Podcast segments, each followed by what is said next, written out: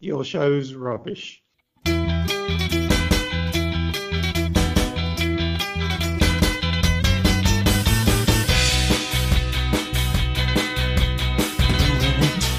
Cool. She does sound quite stone. I know. Yeah, she does. Yeah, she, dominatrix sort of. Dominatrix. Sort of sort of woman I'm looking for. Yeah, yeah. Keep me in. Gary's trying to trying to find uh, exactly who this Find- was. I like the lady who does uh, Mind the Gap on the tube yeah. as well. Just track her down. And then the Scottish widow. I feel like you could probably, you know, I know they keep it very secret. Like there's the woman who does Siri. She's very like they keep it very secret. You know, like you're not allowed to say. Who. Oh, So Gary, it may, might take you some time to find the person. I'm willing to put that work in and to, har- you know, to go to a lot of ladies' doors. You see me, yeah. I've, yeah. Excuse me, do you do Siri? well, you probably Um, heard anyway. We've yes, got, we've so- got, we're joined by a very special guest, the third person who is going to Mm. be helping us to review episode three, season three. And this is the D Trout Spinner, just to say at this point. Uh, I'm Miles. Yes. We've got Gary here, and we've got Hello. Daniel Sharman. We are honoured, honoured to have Daniel Gary. Sharman. Hello. Now, some of your credits just to go through. Uh, you've been in Teen Wolf, the originals, Fear the Walking Dead, and Cursed. That's quite a scary kind of resume. Sort of Dan, he doesn't Yeah. he doesn't know any TV, so those those are TV shows that he's. I don't either. I don't. They sound great. It's quite all right, Gary. I, yes, they're all quite scary. I mean, I, I, I've talked about this before. It's not.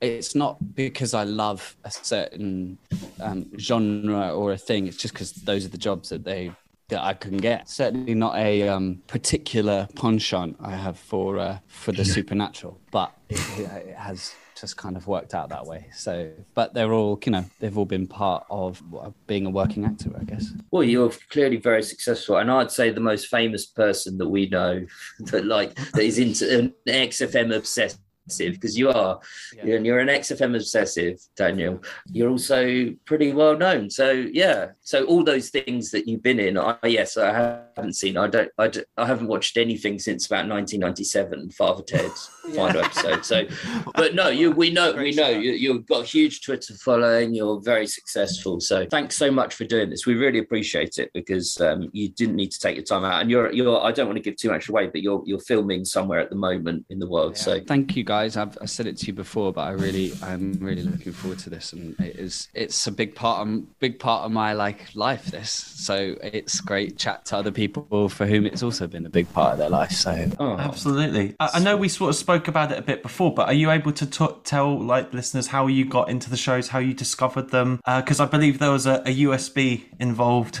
as well. Mm-hmm. Well, I, I started listening to them when I was I was a really bad art student at school, and I used to just put the the, the XFM. We, we had Saturday school, so we used to go in. So I'd listen to the XFM shows live, like when I was doing my GCSE, my art hmm. GCSE, and then my A levels or hmm. whatever. And I just kind of I loved it, and I I kind of knew of the show. It was on. I remember it being on, and then obviously like through the office when the office came out and then suddenly you know i just thought i think it is the most genius piece of art ever made. Ah, I really Oh. i really believe that. Like i don't and i and i will argue with anybody about the the fact that like the fact that that is that you couldn't make that now for so many reasons. The things that had to go right i mean i've obviously having been a, an actor and, and watched things come come together I, I just I'm still baffled by like how they hmm. made something as purely hmm. genius hmm. as that. I, I totally agree with you. It's fantastic. From casting to writing to acting, everything's perfect, isn't it? Everything, everything. I don't, you know, I, I, I, I think it is a piece of art. Like, and I, and I don't know if there's there's ever been a show that like could it could could it even like because you know whether it's The Wire or whatever, there are these great shows, but there's you know some clunky, weird stuff in that. I just think it's staggered by like how good, if from from like you say, the casting to the direction to the thing, and like the characters, the whole thing. I, I it's just so I, I fell in love with it, and then I watched Ricky's Animals, and then I kind of like remember getting into the the old shows and going back. I told you guys this before, but I had like a when I moved to America, you know, the, the shows had started kind of becoming available Um, and I know uh, iTunes did the like XFM shows, but I had a USB with every single episode from like you know from the from, from the like weird recordings. I don't know if you've heard those the ones with like Ricky's mum who calls. Oh, I Oh yeah, yeah, those yeah. Series zero. Mm. those yeah the zeros and like i had all of those in it and i i, I it was my most treasured possession because it was like I, I took that and i'd listen to it to sleep and i would listen to them on planes or whatever and i just you know i just fucking crack up laughing because i just i just think they're equally as genius you know? They're they never were as funny again you know? And that's like also pretty pretty sad but it's like also i was going to say this to you lads and i'm sure you think that like this as well whereas some of the stuff that gets said in it is all used in ricky's stand-up and he steals all of it from Yeah. either steve's observations or you know karl's start you know so it's like weird to see that there's no acknowledgement of those Mm. ti- that time in their life because it's like I think it's informed most of their comedy, and they're still kind Yeah. of you know using it to a degree, and so I find it weird that it doesn't get more from them at least as a reference. I think they're I- I- quite I- worried about some of the content and material, like getting out there in these sort of times, especially Ricky. And so, kind of, Ricky's probably too big to be cancelable, and he's he's literally said that as well. But he he's kind of, I don't think he wants to acknowledge. He he probably doesn't remember specifically all the things he said there, but he knows there was some stuff that would is Yeah. naughty. And Steve too, Karl probably doesn't care as much. So I think that's part of it. But yeah, Yeah, absolutely, that's it's probably. I mean, even in the episode we review today, and they're right on the line there. Like they're, you know, you, oh yeah, yeah, There is- you can get away with it now. over the line. Yeah, I love though Um, that you um obviously using those shows and having the. I, I mean, I I'm a big fan of old tech, so I love I love a USB or a, a LimeWire download, and I love just all that stuff. I've got such nostalgia for that. But also, as a gig and actor, obviously you're like, I'm guessing you're jetting off like in loads of different exotic locations and different places. So to have that. Those shows that kind of a little slice of home, and it's just such a comforting, familiar place to occupy, and and as you said, you know, brilliant to go to sleep to. It's so weird you know, because you obviously like see some of the comments on some of the the YouTube things. There's so many people fall asleep to it, and I find that find it funny because it's not your immediate. You wouldn't immediately think of that as a, as a as a especially with Ricky's laugh. There's it's not a immediately calm, but and yet like for so many people there is this kind of like real comfort to it. And I've you know I've woken I've had some really fucking strange dreams waking up Mm. halfway through to like Karl in the Planet of the Apes thing because it's like really aggressive Mhm. and it's like you know you're not, not sure if you're awake. So so it's not that it wouldn't be your go to like thinking that this this is but so many people listen to it and go go to sleep to it. it's like an ironic thing, really, because even the loud bits are kind of they're calming. So when you hear Ricky's laugh come in, and usually it'd if you weren't interested in the shows, that would wake you up. You would like, oh, jolt you up. But to us, it's kind of like calms us down. It's kind of it's it's got that calming influence, ironically, because it's such a chaotic show. Yeah, it's funny. It's a funny one, and it is it is kind of very, I think, nostalgic as well. And and because Yeah. you've listened to them so many times, like, you also know. I you know I get to parts now, and I'm like. There's parts that I'm like, oh, I, I don't. I've heard the horse in the house so many times. as soon as he starts that story, Yeah. I'm like, oh, this is going to be ten minutes of this. Like, you know, Yeah, yeah. kind of like you want a little bit of surprise. You know, Hmm. some of them you forget. But isn't it isn't it funny to know something that well? Like I remember like when I was really young, Yeah. I could tell like from number zero to 151 of Pokemon, but I was like crap at times tables. And now it's like I know these shows inside and out, and yet I can't remember like Yeah. simple things to do with my job, or like I can't remember a recipe, or just crap like oh, I that day to day. the most basic it's like the most useless piece of knowledge i like you know, i think you guys you guys said it in one of your things which is like if you were to do on um what is that show A mastermind. mastermind yeah, yeah, it would be yeah. like that is your specialty subject and Oh, it's yeah. so This would useless be. I bet Well, they'd find Mars's trouble to. Pokemon. Hun- Okay, 150. 151 uh, Mew. I know that. Uh, but, I just like uh, the res- the researchers going, can horse in the house. Yeah. gays, gays in toilets. What is? Yeah. And we're writing. To, Yes, How how much do are we we- getting paid for this? How much we- to write these crappy questions.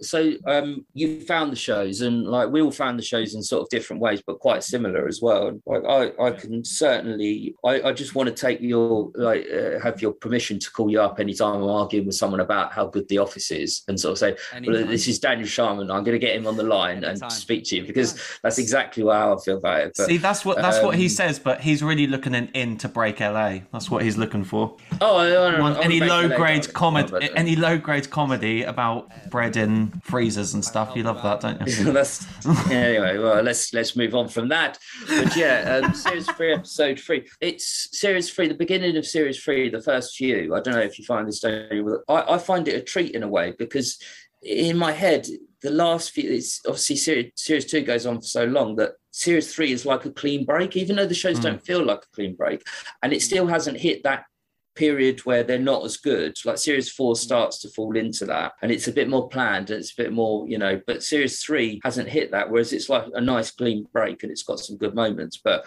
series three, episode three, is the one that we're reviewing today. Yeah. And any Yeah, initial thoughts, Daniel, on series three in general, or to this episode? Yeah, I think like I think you're right. Like eventually, I th- I think they get meaner. You know, I think they Ricky and Steve get really like.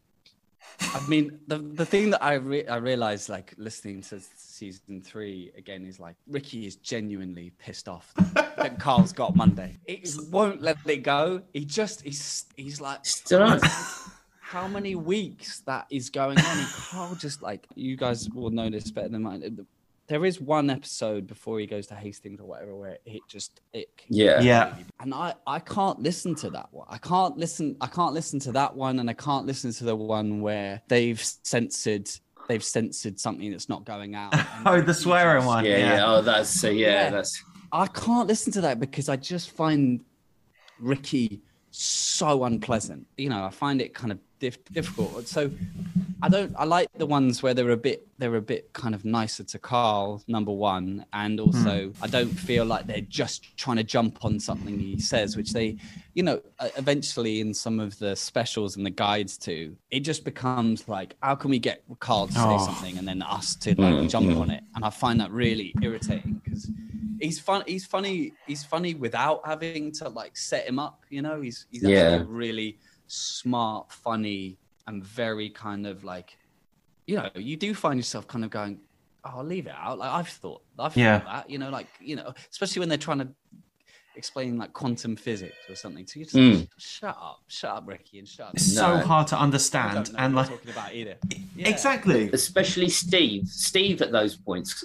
like kind of, he's like the little bully hiding behind. I know he's big, but Yeah. hiding behind the bigger bully, going, Very tall yeah, bully. yeah, kind of backing him up, but behind him, kind of. And he doesn't. And then Karl at one point says to him during those discussions, "You don't get it. All right, you're a bit quiet over there, Steve." And it's like he does. He actually doesn't get it. You know, most people wouldn't. To be fair, you know. Yeah, there, there is a kind of he does he does he's a bit Gareth in the pub, you know, pub, pub quiz. The uh, you can throw a boot a shoe over a pub, you know that he gets a bit like he gets a bit over over his own skis, and he gets. He But so does. at the beginning of season three, I kind of I like. I mean, I like I I- I like it. I, I- I don't mind the beginning. I think they're they're a little less hard on Karl, and that's nice. You know, like I like I like I like the kind of the beginning of it. Yeah, and there's just a lot. You know, it's either gay fellas. You know, so offensive. So offensive. It's really like It is. but it's good. I think it's fun. It's still funny to me. I mean, I still I still laugh. There's a few laugh out moments in this one, but and also in this episode, we'll I'm sure we'll go through it. But you do get the feeling that like Steve is. There are a few moments in this season where Steve genuinely is hurt by Ricky. Mm. Yes, yes, absolutely. And Quite right as well. I would Yeah. be hurt, you know, in that situation. horrible. I get so sad. Obviously, he doesn't get invited to Ricky's birthday, and he's being shunned to the side because of this friendship with Jonathan Ross, which he was probably quite. I I mean, I've read it in a few comedians' autobiographies and stuff. Like, he was the person to know. He was like the, the aspirational Yeah. breaking into industry. You would want to be his mate, and the fact that they're so close. But then when they said, when he gets to the end, and um, Ricky says, "Listen, Steve, me and you are going to be friends, whatever," and it's like. Yeah, my it's heart so just, offensive. My He's- heart just breaks at that moment because I know how not, that yeah. story's played out. You automatically think like you'll have your long-term collaborators or your creative partners or whoever it is that you'll remain friends forever. Steve I, he is a very like he's quite an obtuse person, right? He's quite Mm. difficult. I mean, I've I've and he's very funny, and he knows that. You know, he talks about it a lot about him in not being affable or in that Yeah. same way. But there's clearly underneath it, he has got something that he he feels like oh i just want to just want to kind of be loved in this way and like his friendship with Taika Waititi, who he's worked with now, like Mm. I've seen, I've seen them together, and it's, it's a bit, you know, it's a bit similar in that, in that he's got, he's got, he's, he's very intellectual, Steve. So he's, he's Yeah. trying, he knows what is what's works, but he also knows his own kind of fallibility, I think, which makes it quite hard to, to kind of hear it when he's genuinely hurt. And I think that I think Karl nails him in ways that it really hurts him. It really hurts. I feel like he's got that he's got that thing of wishing he was he was kind of more affable, more more like Karl in a way, I think. But yes, so it's a good point about Steve. You think Steve kind of like he looks upon Karl upon Karl, were you saying, as sort of I wish I was a bit more like I think he wants to. I think he's his intellectual mind is quite judge. He's quite. He's mm. quite a judgmental character, and he says it a lot mm. in his the radio shows. But he wants to be the person that Ricky like just fucking adores and loves, and you know all of that. and, I'm with like, you there, to Hang out with, and he's just Yeah. and he's not. And so when there's these moments with his birthday and that, it's so hard because you're like, oh god, he's not. He's aware of his own problems, his, his own lack of kind of whatever authenticity. do you figure that still to this day? Because I think Steve has had real serious independent success on his own, and Steve kind of probably measures his life on how successful he is. You know, we or will do to an extent with um, his work. He's done what's that? What's that film, Miles? You like uh, Fighting with my Fighting family. He's done that. He's got he's got a show coming out. Do you do you feel he still feels that about Ricky, or I less so I now? I've always thought this about the, those two is like ultimately they balance each other out to make Yeah, I agree. really good work. I don't know if you saw Hello Ladies. It's all very kind of meanness that sometimes Steve has a little bit of. Like he Hmm. has that little that kind of almost nihilistic kind of Mhm. thing. And I and I feel like Ricky balances it because his charisma and his thing, and so when they're together, they kind of make something that works. There's a balance to it. But whereas both of them individually, they I I just don't think they ever really achieve anything. They kind of their their flaws become really obvious. With Hmm. Ricky, it's like unbelievable. Some of the some of the shite Mm. it's unbelievable, you know. And but he can carry some of it because he's such a good performer, and he's Mm. also, I think, got such a an incredible kind of ability to make things real. But it, you know, if you read it on the page, you'd be like, "What are you doing?"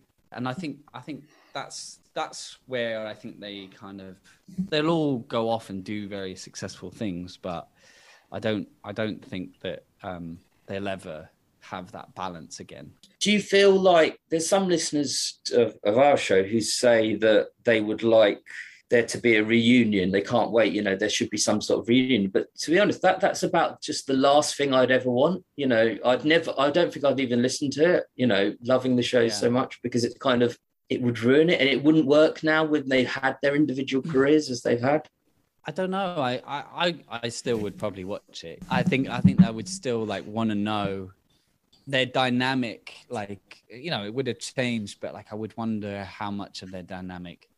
You know, they did a lot of stuff together. Yeah. Um, including the kind of promotional stuff they've done for the shows for HBO. You know, they've done a lot Mhm. together, and Done they're a lot, always pretty. They've done. They're, they're always pretty funny. Like I do like watching them interact together. I, I just wonder. I wonder if like it would ever be uh if they were to do like a radio, sh- you know, one one last radio show. I think it, I would probably tune in. i would listen but i wouldn't i wouldn't relish the that they were going to do it but, but Yeah, yes but this- i would it would be it would be fascinating Yeah, but it's nice that they've all had such different careers now, and to revisit that you know after these 20 years and you know i'd also quite like to know like for instance what karl made of brexit or lockdown or covid like there's so much interesting material that you wouldn't even need to revisit all of the old stuff though i'm sure it would come back. But they've just they're so much more mature go to go to go to the supermarket, hang about in the frozen chicken section if you've got COVID.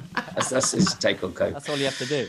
on this particular episode, uh, Daniel, is it how would you rank it? Is it one of your one of your more favourite episodes, or not? Not so not on your top ten list. I think it hits the heights of other episodes. I, I wouldn't say it's. I don't think it's top. I don't think it's top five. I it would. It might be in the top ten, but it's quite a weird there's a bit of an awkwardness to this one that i i like noticed like listening to it again like this time. I was like there is a bit of like i think they they're getting back into the swing a little bit. They're kind of getting more used to to being back in the studio and and so I, there's a little bit but although there is some there are still some brilliant moments i think like when we'll get to it but there are some like genuinely like laugh out loud moments which is um yeah that's always a good one. You know, it's quite, it's yeah. quite, it's it's a complete one, which is nice. Like I, I do like it as that. I do also like, you know, best bum in W one. I mean, it's, it's, it's the such a good product. Such a great leaflet as well. Yeah, and just it, the way Karl describes it, you know, it's just yeah, yeah. out, and like you know, like, like it's just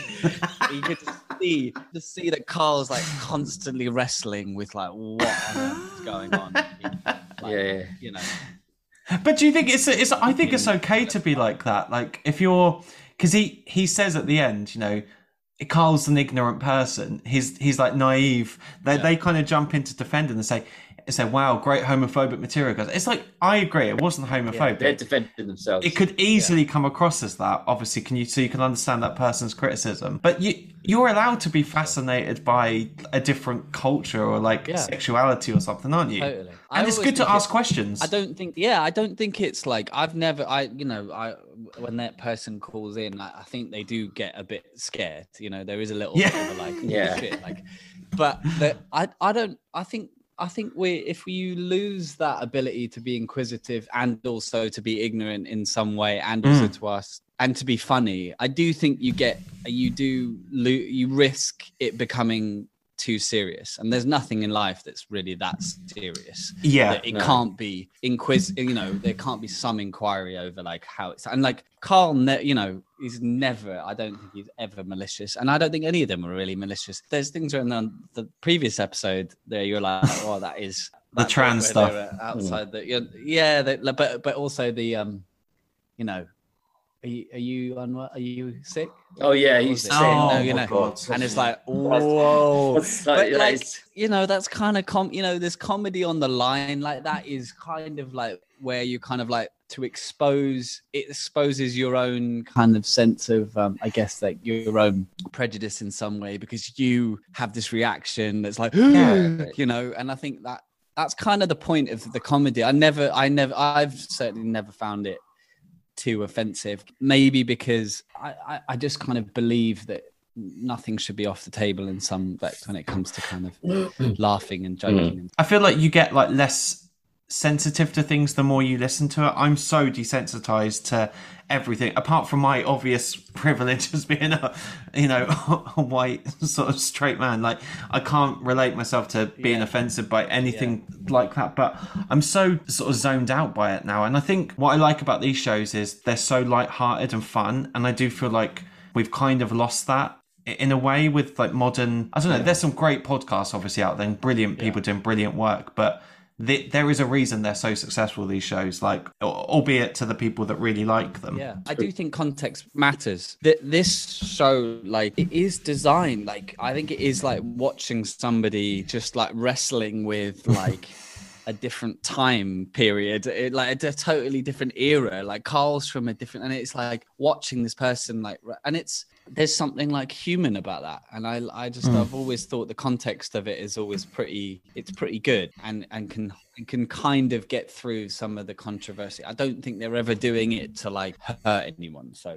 Yeah i think i i totally agree. I think that if you hadn't got series one and the beginnings of series two then this these sort of shows by series three three, if you heard them just on their own, isolated people you didn't know, just out of context, now I think yeah, they could be offensive, but within the context that they've built up and the kind of goodwill that they've built up, Karl, and the kind of understanding of Karl, and it's not, Ricky says at some points, it's not hate, it's not, there's no hate, and it's true. If there was, there yeah. you could do what Karl does with hate, you know, it could it could be hateful, but it's just not with Karl, you know, and that makes yeah. a difference.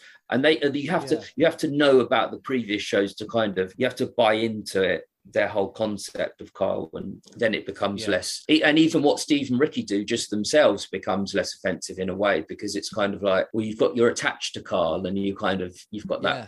That protection, I still find some of it offensive, but no, I never. I love the shows. I, I even when I find it offensive, I yeah. kind of can live in that dual space where it's. A, I'm offended, but, but it's actually really funny. So it kind of that outweighs. Yeah, the offense. I think. I think the other thing that I, I, you know, I, I, think about this show as particularly is like Karl is genuinely like a, he is like a diamond. He, he's he's literally like a super like I, to, to have to have written The Office, right? To have the the good fortune to have like all those ducks in a row to have written The Office, and then to find Karl Pilkington in a yeah so lucky radio st- studio so people come across that you know you get luck like that you know some people get one thing and it's like incredible mm. and, it, and, they kind of ride those coattails for a little while but like ricky has got an astounding ability to make incredible things eh, happen and like the office yeah. is one of them and karl's another one because if karl was in any way offensive or you know difficult in any way it would the show wouldn't be it. He's lit, he's an alien of an extraordinary yeah. like naivety, but he's also like such heart, and he's got like all of these incredible characteristics that mean he's like one of the most perfect fall guys I've ever you could ever come across. And to find him and develop him into a kind of stalwart of the show, I think is another one of those like it's a piece of luck, but also genius, you know, hmm. because mm.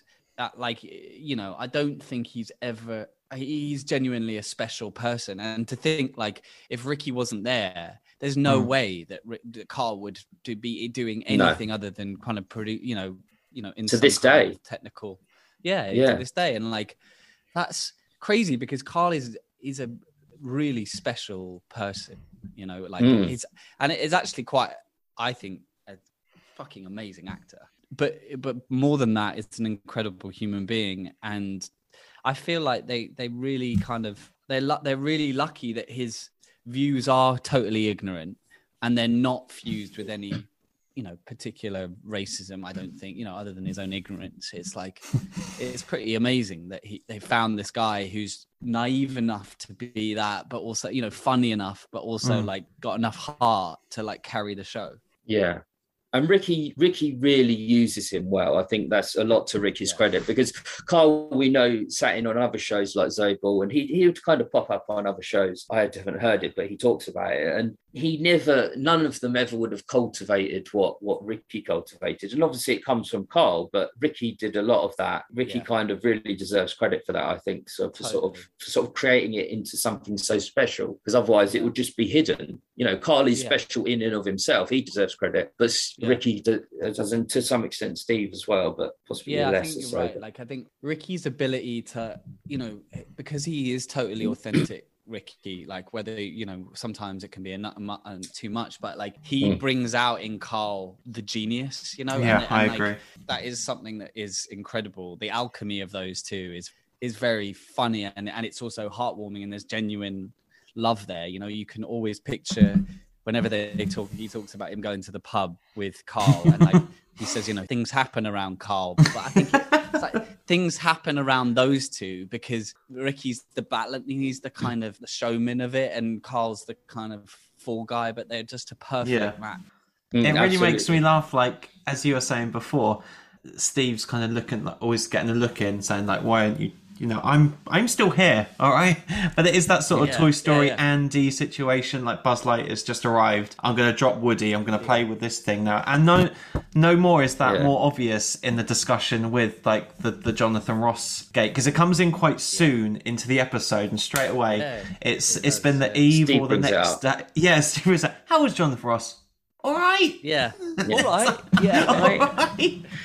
just that so but he was that that is i find that just so sad. I was wondering um dan do you have any like um sort of close male friendships or like who obviously you you do your podcast um the two lads. Yeah yeah but like with that sort of closeness of, of relationship because like me and gary so we've been mates for ages but like um yeah i always find it quite an interesting subject to talk about and i don't think people talk about like male friendships in like not in that kind of you know da- lads down the pub way, but you know someone to like talk to properly Yeah. in that sort of way. Give, give Mars a hippo. Give Mars a hippo next birthday. Yeah, we're, from, we're good mates. yeah i think i think um i mean i'm lucky that i have you know i developed a good a good team of people that i but i think it is important more important than kind of people give it credit for but i i think that it's i think it's becoming more mainstream for men to talk about issues that are you know that, that they can talk about. And and i think like i almost think steve it, I think Steve like really wants to say in this thing like I am really hurt, you know, and it's just Yeah. like I, it, it, Yeah, yeah. I mean it is really brutal, and I, I I think he does say, you know, I've got good reason, I've got good reason to be here. I've just thought of this. you know, he hasn't just thought of it. You know, No, like, no. you know, he's been thinking about that for a while. Yeah. It must have fucking hurt to I would have- hate it. to hear. I mean, That's why I'm so pleased, so pleased he's had the career he's had since then to kind of like he doesn't need Ricky anymore for his career, at least, at least Yeah. for that. But Yeah, it's he not, did- it's not he like did. that, that. That kind of makes up for it. But Yeah, but you would have thought you go through all that together that you you'll be a team and you get you at least get a fucking invite to your birthday. Like, but it makes me worry Yeah, of about like the the credibility of their friendship generally because I don't know in my idealized mind they they they were best mates they did everything together they had they went to sandwich shops together went for a pint together obviously did the show together and then but Ricky's not that he, he's also not that he's just not that bothered either he's just he just shrugs it off and then Karl gets to go and No. says you know the villa that we went to after could only sleep six just Villa. wind- winding him up Yeah, after yeah, that yeah, yeah, it is. It's it's like it's, I tell you what. Like I mean, there's a few moments that that Steve and Ricky do that. Like they go get into something that like Steve is genuinely pissed off, right? Like Yeah, yeah. either a joke or whatever. And I have to give Ricky like some credit because he does get the show. He kind of can keep the show running and hmm. keep it light in hmm. a way that like it doesn't get derailed by Steve. You know, he's like it goes, "Oh, oh, do you know what I think, Karl? You know, I think I think he's jealous." You know, it's Yeah. like it's like the thing that you're Yeah. like, "Oh God, is he actually going to say that to Steve?" But it's so light-hearted, it's okay. Like, and I think it it, it is just shows what a good showman Ricky is because he can he can go on the edge and do something, but also keep the show, you know, on, Yeah. you know, Mm. and gets Karl involved in all of those moments where he goes, "Oh, That's- a bit, he's a bit." That's a good point, actually. That's a good. Yeah. It, it kind of it's like like the uh, the Cold War. They don't Yeah. attack each other directly. They do Yeah. it like via via proxy. So Karl, oh well, Ricky does it by proxy of getting like Karl to kind of just just winding Karl up Yeah, enough, sort of so giving him a so he and then he lets him loose on Steve instead of actually directly. Yeah, there's that one. There's that one where we go. I can't remember the episode, but like where Ricky basically like he was. He, Steve goes silent, and he goes, "Oh, he makes me nervous when he's silent." Oh yeah, he Yeah. that's funny. The eyes. yeah, yeah. He makes me nervous, but oh, and he's just like, but he manages to somehow he manages to keep it on the on the road. And I think Steve would gen is genuinely like he gets body blowed, so he can't keep it on the road. But then Karl can kind of I don't know. It's, it's, this is one of those moments. I mean, how is Jonathan? All, yeah, all All right. right. Like it's All right. just oh. Jesus, it's Has so, any it's so brutal. And has anyone ever gifted you a pet, Dan? What's the most extravagant I've gift you've had- ever been given by a man? I've never been given a Or a pet, woman. Yeah. I mean, they're Oh. too close, aren't they? They're just too, They are too close. It's too wait. But he Um, does. He literally is- does I- give them the pet on the show. I know, yeah. watched the clip. I was like, I know. And that cat had just Ollie, died. Ollie died, yeah, didn't he? Yeah. Died, like, it is a it's definitely a weird thing to give a, another man a, a pet, but I'm all for it. in the spirit Yeah, so- you know, being open and vulnerable and all those Yeah. I think start think- small. I get a think that, hamster, um, yeah. dog, way up. sea monkeys. Um, but you are, you know, we said this before, but I think like we are, you are seeing, you are seeing the beginning of Ricky going into s- absolute super drive at this point, Mm. you know, Mm. and this is this is it, you know, like the first season starts, Ricky's like, you know, he's he's kind of he's already not obviously he's never taken a bus in his life, but he's not he's not in that world. And that- now you're seeing like. Yeah, he's twenty pence. Um, 20 one, pence. one, one stop for terminus. please. What? That's my- one of Take my- An adult Adult determines, please. it is like that they they are in um that this is the beginning of ricky just going into hyperdrive you know Mm. and him and his little lambretta i remember you know, talked I remember that. It was, Yeah. yeah, it was quite. But uh, to be fair to Steve, I think Steve does play a part in driving the show, and kind of the fact he brings stuff like that up on there is Yeah. is quite credit to Steve because he knows it's going to be entertaining. He's bringing it up, and Yeah. he could bring it up off air, so he's kind of Yeah. he's he's playing into that as well. But it's a very sure. real show that it's kind of you know when when jonathan comes into the thing steve does hold his own i have to i have to like i have to because it, it it would be Mm. interesting to see when he comes in like steve could kind of go into a you know a little bit of a thing but he does he does hold his own steve he, he gives it back and he's like you know you two you know you two you know he get he, i don't know when that when is that one where he comes with topaz and all that i don't Oh, that's in other one. series yeah. series one where he comes in, gets his knob out, and which is that's not the first Yeah, time yeah. he's done that a few times. But he was he was the king of showbiz back back then, like late nineties, early noughties, wasn't he? He was just because He Steve was, said it at the start in series one. He says, "I really, if there was one person I wanted to be friends with in the industry, it was it was like you know that, and I knew that. Yet Ricky gets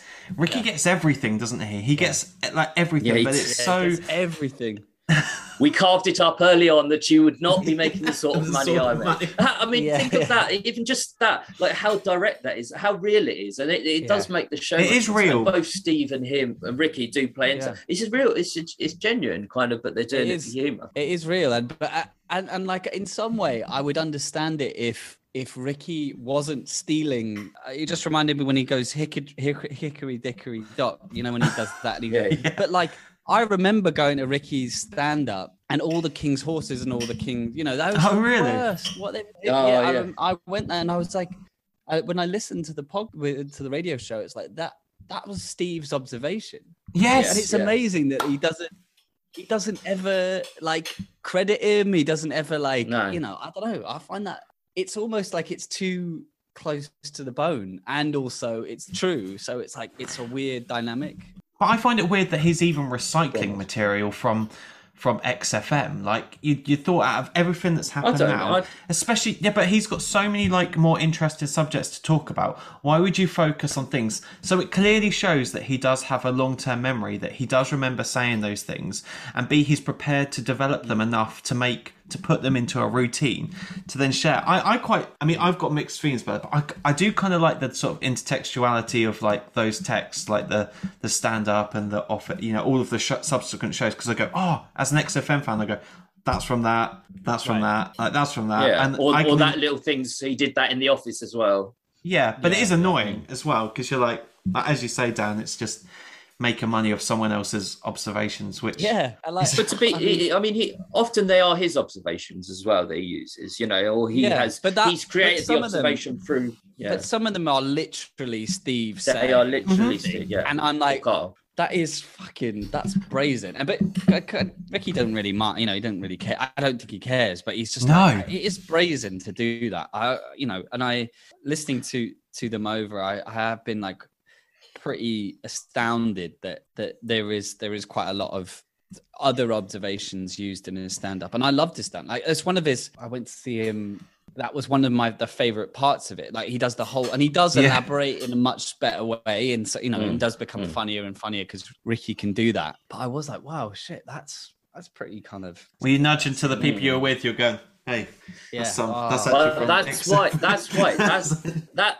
That's why he doesn't care because not enough people know about the shows, and that's why he won't kind of acknowledge them now, say on Twitter or anything, because like he doesn't want people to go back and discover them because it's only probably what about one or two percent of Ricky Gervais fans know about the XFM show. Probably it's, I find it's, that mental, Low, low ones or two. Yeah. Yeah, it's, but it, we I do- just I do just too. don't.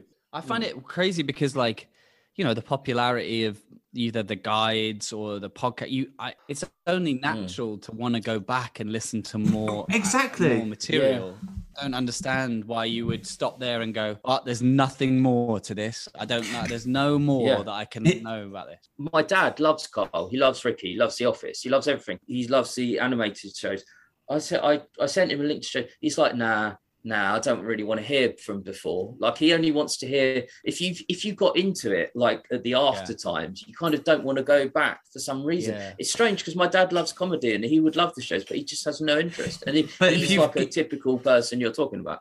Yeah, but for like a new person that's coming to the shows, say a new a younger person who's got no like knowledge about Ricky Gervais, but they've got a Netflix account and then they check out, you know, Afterlife and they go, "Oh, this is this is good. This speaks to me." And because it's such a huge show, you you probably wouldn't look any more than that. You might not even be that interested. I've met people who love Afterlife and hate The Office, so that's where you're sort of split with Yeah. your, your audiences. I mean, I couldn't stand that's a ter- Afterlife. that's a terrible person right there. That's a terrible person, whoever that is. That's Yeah. right. I always Well- said to Miles uh, early on, you can ju- judge someone in life by how whether or not they like The Office and how much they like it. You can judge Yeah. them just not that fact alone. Yeah, Yeah. which you said And- as well off air, Daniel. Yeah, I think I think you you know it's, it's like a but it's it's weird because uh, what I you know I don't expect the people who liked even The Office to go back and listen, but anybody who liked the podcasts, I kind of think, well, if you liked that, then surely you're into the yeah, like you're into the the way it started, especially because I really do think they're much funnier than the the podcast. Although Much, I yeah. do think the podcasts are hilarious. I think like just how random things are in the in the radio shows is is kind of quite a nice uh, it's quite a nice kind of added benefit to it, and it's also Mhm. a time capsule. But, but, like I've I've experienced the same. Like people who love the HBO animated series, or they love the podcasts, or listen to the podcast, and there's just no interest in this. Maybe because it's got ends of songs in it, and there's a kind Yeah. of thing. I don't know. It's just I, they just they don't know into it. They haven't got the like bandwidth for it. Yeah, I don't know. It's like some people, I think they sort of get into something and they don't want to see what was come before it because they want the relationships between them to be that developed as they're they're aware of them. They they don't know what they're missing out on, but we know, you know. But yeah, yeah, yeah. it's frustrating. true. We We know. totally get that. I we know. um, we know. Well, we know, Um, we know, like it's so interesting to hear like the beginning of Rockbusters, the Yeah. beginning of like you know Monkey News, Yes, yeah. you know, both which I I think are shite and um you know I dislike a lot, but I am also like, you know, there's some co- there's some comedy gold in them and They're there's some amazing things. In them. But they, Missy Elliott. Why would yeah? Why would he be mentioning her though? What Missy- was she, oh, what Missy- was she a thing in the film? They, yeah, Missy. El- Oh, Missy. El- I think that's quite a good clue. Actually, it's So not my worst. I. It's not yeah, his it's, worst. no, it's far. not his worst clue. It's pretty Well, our, good. our big our big one it, was you like know. um Metallica, which does actually work as a clue. Met- Metallica. Metallica. Metallica. it does work. It does work as. Yeah. I, I, I I'm like like, they really don't. They don't want to. They don't want to like you know. No, Yeah, exactly. exactly. But, and, and Karl knows they're not true. But you said earlier about um, things that Karl kind of like says that we actually, yeah, they kind of make sense to a kind of un, like a, a sort of naive mind, which we've all got parts of our mind that are kind of naive. And he he makes a good suggestion this week. I don't know what you think of it, which I thought, yeah, that is kind of I could, I do understand why it's not done, but actually, like instead of changing your whole life, like Yeah. after doing giving evidence, just to, Yeah. to put the wig on bef- Put when you go into court. You know, I know you can't. Yeah. I know there's legal reasons, why, but it's quite like it's quite a naively good, kind of clever suggestion. But I I have a theory that Steve actually for one second goes, "Oh, that is actually quite a good idea." Like, Yeah. and then and then works, like goes through it and Yeah, goes, yeah. "Oh no," because you have to be, you know, you have to you have to present yeah, to, you know. But I do think there is a mo like, and Karl has a lot of those where it's just like he he's, he is saying the thing that you your mind would want to kind of. He, I just think he's got the most brilliant, bright. His ability to go to a place and come back with something completely different. Yeah, I But- completely agree. I think it's like incredible. I mean, he does he does it over and over and over again. Yeah, and it uh, always yeah. surprises me. And he, he he's got that skill, and it's what makes Ricky just you know when Ricky's like, I just want to. You know, oh, I just want to just, oh, I want to just know, you know, be around. You know, you, you can feel that, Yeah, yeah, and I, I yeah. think you, I feel that with Karl. It's like, it's like, oh, I just want to know, like, how he gets about life. I don't think he's the same, though. And I think you need Ricky to be there just to watch Yeah. it because I don't think you would get that ex- Yeah. experiences out of. Yeah. I- I oh just like how practi- practical his mind is though during that whole segment. He's like, so so what? I have to go through all that to, to, to then give evidence to that, and he's, Yeah, he's just like, yeah, it's a yeah. lot of it's a lot of messing around. It's like, It's a yeah, lot of messing. well, of course it is because I've You never would- had to do ju- yeah. jury duty or you something. talk to you talk to talk to someone about jury duty i guarantee no one else in the world would have come up with that like idea No, kind of back back. They would have talked about it in a sort of more but karl kind of yeah he has that that angle on stuff he stays on topic but he has that the angle not that's like on topic but something you didn't even think that you thought Yeah. might about the topic Yeah, so you didn't And think that you'd think it you yeah, know? it's uh, you know, and he just for all that you know, for all the moments where you know, there's this part where Ricky just go, Ricky goes, no, no, no, do that. Like you know, you know, it's, Like, don't do you know, that. it's like it's got maybe extra, extra, you know, like yeah, maybe, like- maybe extra he's just got this ability to do that. I also think I think you've said this on the on the on your show. I, I think he's a genuinely good producer because Mm. Mhm. his timing of records, Mhm. playing records, A- abs- is great incredible. Great it's point. like great point it's so it's like that show gets 10 times funnier when there's a you know when there's a person just pressing that button at the right time and he can do it Yeah, and he knows yeah, yeah, when yeah. to it's a great point. It's a point you don't off like sort of it doesn't smack you in the face, but yeah, if, when you start to think about it, those records that he puts on at the best time, just the right. yeah, He doesn't say he's putting it on. Sometimes he'll say he's putting Yeah. it. Sometimes he doesn't. But where Yeah. there's been a punchline, and he has to Yeah. assess in his head was that punchline or not, and he does immediately and puts puts it on just the right level. Phil Yeah, Collins next. Such a good point. yeah exactly That's the one I Yeah, just that's- Phil next. he's got he's just got an amazing he's got an amazing skill at just like you say knowing that and like like, some of those at some of those outros are just like some of those genius that you know like you know and and also like in this one his um the fi- this film that film the one flew over the cuckoo's nest Yeah. he does he's like he's coming he's, he's he's putting on so much work to this Yeah. like Mm, absolutely. That's why Ricky is- being so off on him for having Mondays off. It was so crazy. Last week he did. Last week he did Kes. Kes is the most genius. That's like the zenith Yeah. for me. That that is Yeah. could be the best moment of the whole show. Like the whole run of the agree. whole show. And one of the, be- the one of the greatest things about that also is that the can the cans his his radio is listening to Ricky laughing at Yeah, yeah, yeah, yeah. yeah. because like that is also like one of those like uh, I just can't get enough of like Ricky pissing himself laughing when it when it when he hits that at Squirrels. certain moments and I, How'd I do spell that? Yeah, how'd spell that? It's just- just yeah. it's incredible, man. Like, I, it is the zenith of of like that work, his work, and you. How could you not just turn? You know, I know he says, "I just want to turn to you and be like, we found him." You know, like Yeah. how could you not You when, you, wouldn't you? when you've got that, and that's a radio show, and that's going out live, and you must be like, "This is mental." Like this guy, this is incredible. when they're writing the office, it's like six months to write an episode or something like that. And you're probably more familiar with that being being in the industry, but it takes a long time it, to write one episode or something. But this, they just he just turns up and he just It's it's, effortless, He's created yeah. something not maybe not quite on the level of the office, but just it's very close in terms of quality and entertainment. And uh, no, nothing what goes into it whatsoever, and that's kind of important. But I like how Karl keeps his modesty the whole time through all of this run of shows. He's not impressed about working with Ricky Gervais. He's- He doesn't really care, to be honest. He just wants to get paid and go home. But also the fact there's that moment where in this show where he says um he's anxious about his parents knowing what he does. which I just thought is such a sweet Yeah, little yeah. Observation that you're Yeah. like, because you would be proud, right? It's like I, I imagine not. with you, Dan, like your like- parents watching you on the telly or like something. I go, that's that's my boy. That that's fucking cool, man. And the same with Karl, but it's like he wants to just be in the, the background and just like to camouflage in, and he's just not. He he doesn't. He's not interested in it. And I think there's such a a really sort of profound modesty and like he's just so genuine and I, I love that about him like he doesn't seek out Yeah. like he doesn't care That's what I, think and you wouldn't get that Yeah, otherwise because if he he cared too much you wouldn't like But it it was it was it was cool to listen to his mate, you know, and them playing golf or whatever because Yeah. Yeah.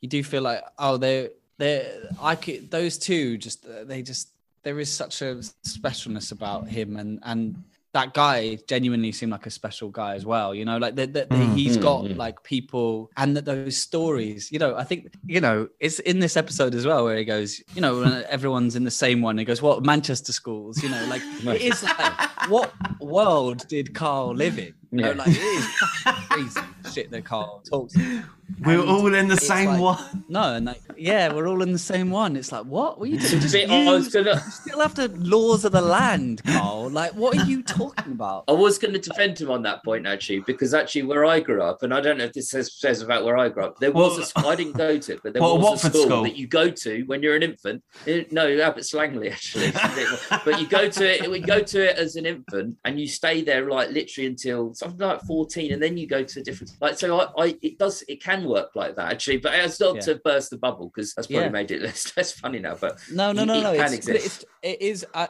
I get. It's just. It's just like. It's just You know, a- it was a strange upbringing that It Karl was had in terms of like. But it's also crazy because Karl's only what, like twenty eight. 29, 20, Yeah. 30. I think he's Yeah. 30 by this point. Yeah.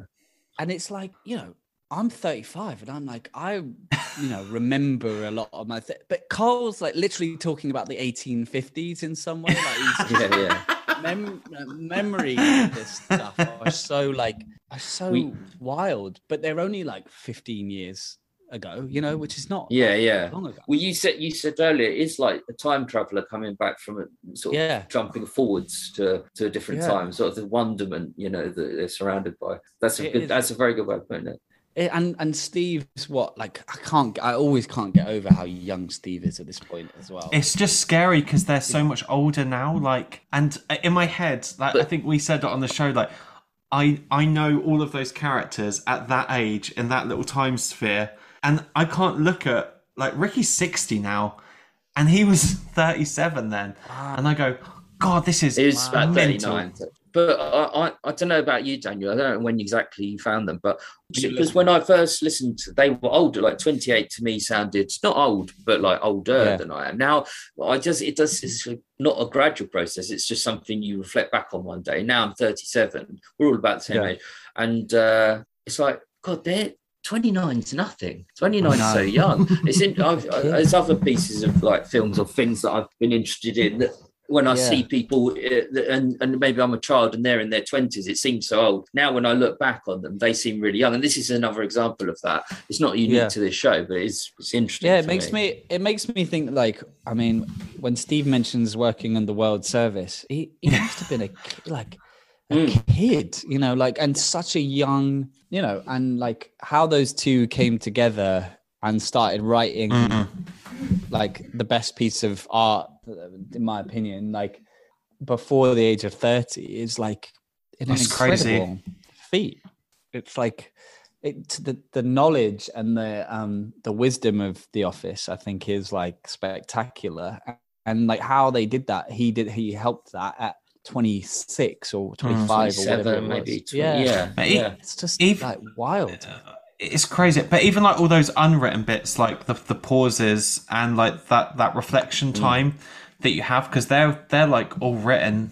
And aside from all the hilarious character comedy and the and the the, the, the dialogue and everything you're just like that was that was all written and it was perfect and the pace of it. And Tim and Dawn, you know, the, the, the love story, they don't overdo it, they don't underdo it, they pitch it just right. The love interest, you know, they, uh, it's, just- it's it's it's it's impeccable like uh, you know i've watched it so many times and like i still i still am like waiting for something to see something that's like, oh right, yeah, I didn't see that before. That's that's where that is, Yeah. and like, and and I and I think it is. It's pitched perfectly. Everything about it is perfect, and I mean, to be fair, like even the Christmas specials, I think are genius. Uh, Oh. pieces Oh, of filmmaking as well. It's like how he went from that to making yeah.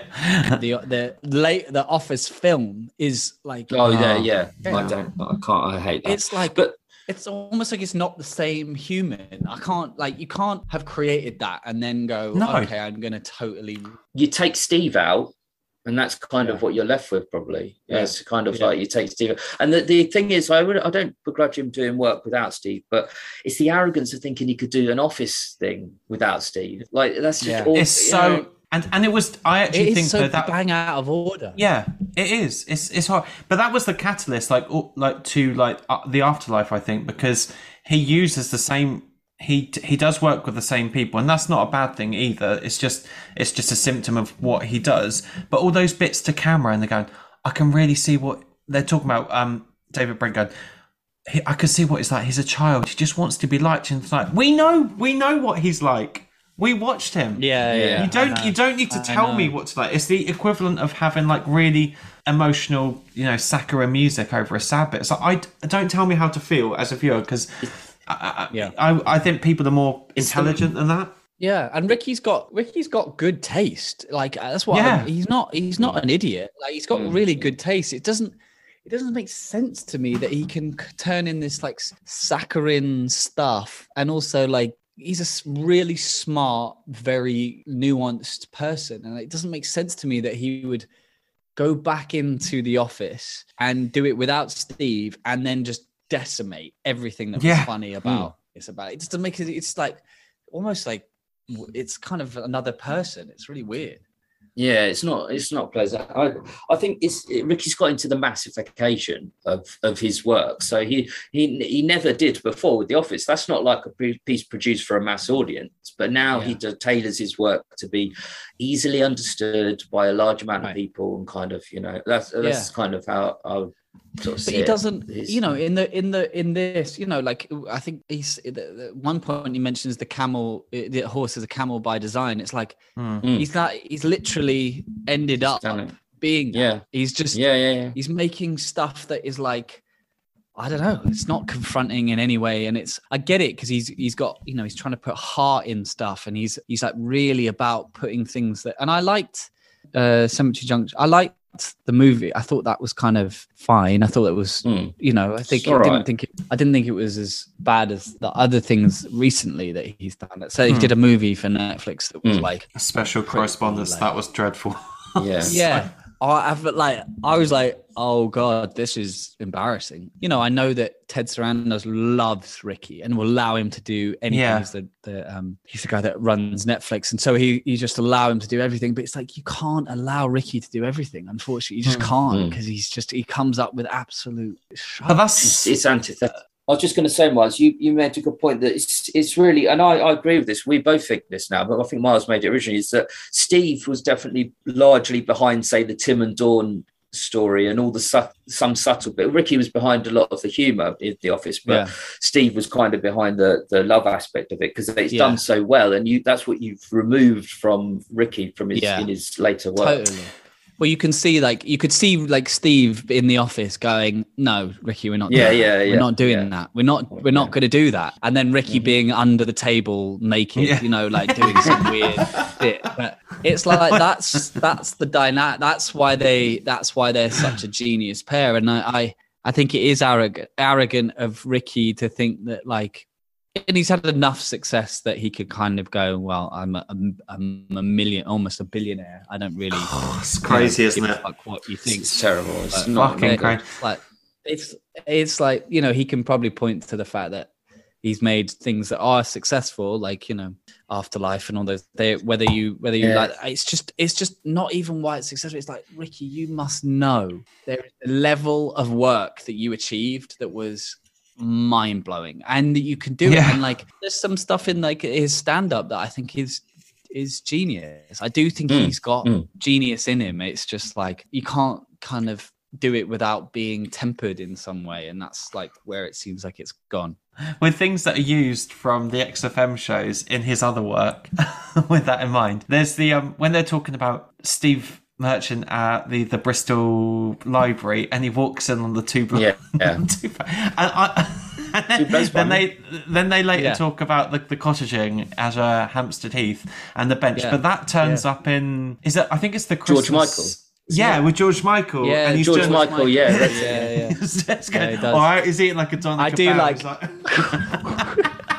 I do like Ricky's impression of like Steve's grandparents in this episode. I know you're good. Oh. you're not a nice boy, lad, but you, you know, I know you're a good boy, but you know, don't have to. Do, you have to know know when to say no, Well, no. boy. It's like really, it is funny. He is so good at going into those little characters, just just instantly going into a character. He's better than anyone else I've ever heard on Reddit. Just Yeah. going into a little character because some people would have done that and said, "Oh, your grandparents, God," you know, and he would have said, Yeah. you know, one of. But he he does it. He he consumes a character. He's a very good actor. Like inst- Yeah. instantly, instantly. Yeah, it's amazing. It is amazing, and he's got like he's got the ability to like finish a punchline without any like you know. I- Yeah. I'm I end up thinking about things right, so I, then I, it, it stumbles because I end up like tripping over my own sentence. Whereas Ricky can just go bang, and it's like Yeah, yeah. he nailed it, and that is his incredible skill. And he, the way he uses his voice, I mean, the stuff he does in this, you know, you guys talk about it a lot, but it's like how he uses his voice to to like make something uh, infin like infinitely Mhm, funny. mhm. Yeah, it's it's just so Yeah. it's like it's, he's a genius. Like he can He- he can just do that. he's very yeah he's very good at kind of trip like you, you say he never trips over his own words but he does this he goes into character sometimes where he does trip over but it's him doing it. It's definitely him do, Yeah. like he's doing it deliberately. He's not just- like he was Yeah, kind yeah, of yeah, yeah, specific example but it's just, and it kind of sounds like an idiot but that that's perfect for what he's saying at the time. And he's so good at kind of judging that without any kind of pre-planning.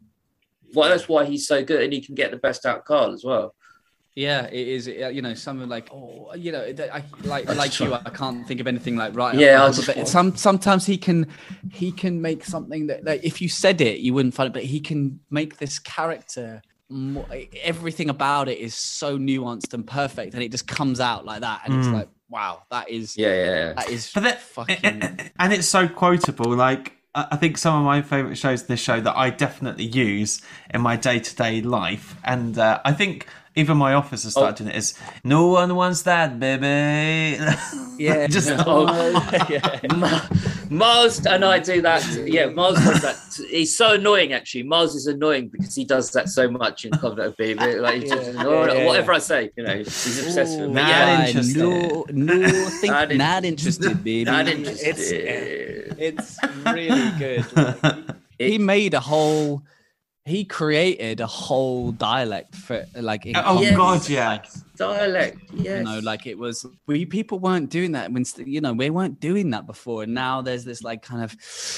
Ooh, do I new think that? Do baby? I know? It's like Yeah. that's totally new. He invented that, and it's absolutely spot on. But how So did you is- do? How did he do that? Like, I know it's just- just, it's just crazy. Like, I, I, I heard, um, I heard an interview with him, and you know the introduction. I think it was a a BBC Radio Four. They did like a sort of retrospective on various comedy shows, and they they were talking to Ricky Yeah. Gervais about one, and that introduction speech that he does. I don't give shitty jobs. If a man comes up to me, um, apparently that was literally like copy and pasted from like an experience that he had, and I'm like, how. How great is that? Obviously, the classic, you know, write what you know. to observe But- that. Uh, Yeah. oh, wow, like what? That is. Eh, There's not an every he takes office a bit of what he knows. He knows what. yeah it's amazing he he can observe and do things that like yeah there's even there's a there is a moment in this um there is a moment in this um this episode where he goes that's not cryptic that's shit." shit. and it's like again it's like he can just he can just make Yeah, yeah, yeah. funny and it's Yeah. like, that is an incredible vocal thing that he can just fucking It do really is. out of nowhere and it's It is really Jeez. int- it's a new dialect. It's a different dialect. You're right. Yeah. It's kind of I hadn't thought of it like that, but he kind of he just the way he could go into character, like Steve does it sometimes, and it will always be if Steve's doing it as well at the same time. Steve is not nowhere near as funny. Now Steve's No. a funny guy. We both Yeah. would all say Steve's a funny guy, but he just can't. He just he does it in a normal way that's mm, roughly yeah. a bit funny, but no, you know, I have quite a high Yeah, bar. yeah. We all have, but Ricky always can do it in a way that I've never heard anyone else do it. Probably Johnny Yeah. Vaughan's got the closest. The Johnny Yeah. Vaughan is the closest I know, but in a different way. But yeah, it's he, he incredible. really. and the Ricky's story, therefore, like Ricky's stories are always ten times funnier when they're said by him. Mm. Like I've said, talked about Ricky's stories, like either at the pub or his thing, like, and they're Mm. never as funny. With Karl's like very underneath thing, it's like perfect Yeah. because they can, Yeah, they can yeah. work together. I love the one where he's telling the story about, and he says it a couple of times in series two. Is that, is that, and he does it in the stand-up actually. Is the HP sauce bottle with the condoms already attached? Oh, yeah. But it's like Yeah, just yeah, little yeah, little things yeah. like the Yeah, way he says bottle. It's like bottle, a little bit posh, Yeah, he- but it's got a sort of slang to it. Like It is Well, there was very, Slight- very little slightly preparation. believable. It was slightly believable. If it wasn't uh, kind of not already attached. It's just like how he. I don't. I don't know how he does it. I don't know how he does it. I He's don't- a I bit- don't know. it's proper So- to save, proper to to- save to- ways. I, I, I even find It's supposed to say the, the, I even find the brand, the supermarket funny. Like it's, it's a safe ways. Safe way, yeah. it's- just, But um, I will give. I will say this. I think that telling an anecdote, like just for the pure anecdote about the, pre- the previous experience in their life, a real anecdote, I think Steve is the best. Steve can Mm. really tell an anecdote that happened to him in the past. Like Ricky's good about it, creating this whole, you know, brilliant surroundings for some story, but Steve tells a good story about He about does, yeah. himself specifically. And, And I always think Ricky's quite. I think Ricky's quite good at laughing at Steve in the right. Like he he's Hmm. quite a good. He's quite a good hype man for Steve's stories. Yeah. Like. You know, even when he's telling the story about him outside the club offering, you know, thing, he does like he gets involved. who, he really you? Yeah, he. He laughs. Yeah, exactly. It's like it's fucking. he- They are, you know, they do work because you know Ricky does kind of he does enter into something, and he's always willing to go with you. He doesn't like dismiss it out of hand, which is um which is like also kind of makes the stories so much because you know some of those stories are not that fascinating but the way those two can kind of Yeah. interact to make it interesting it's kind of because like steve tells a story in this right where he's she's he's on the tube or whatever and he's like and this woman goes you know um she goes yeah. that is your friend.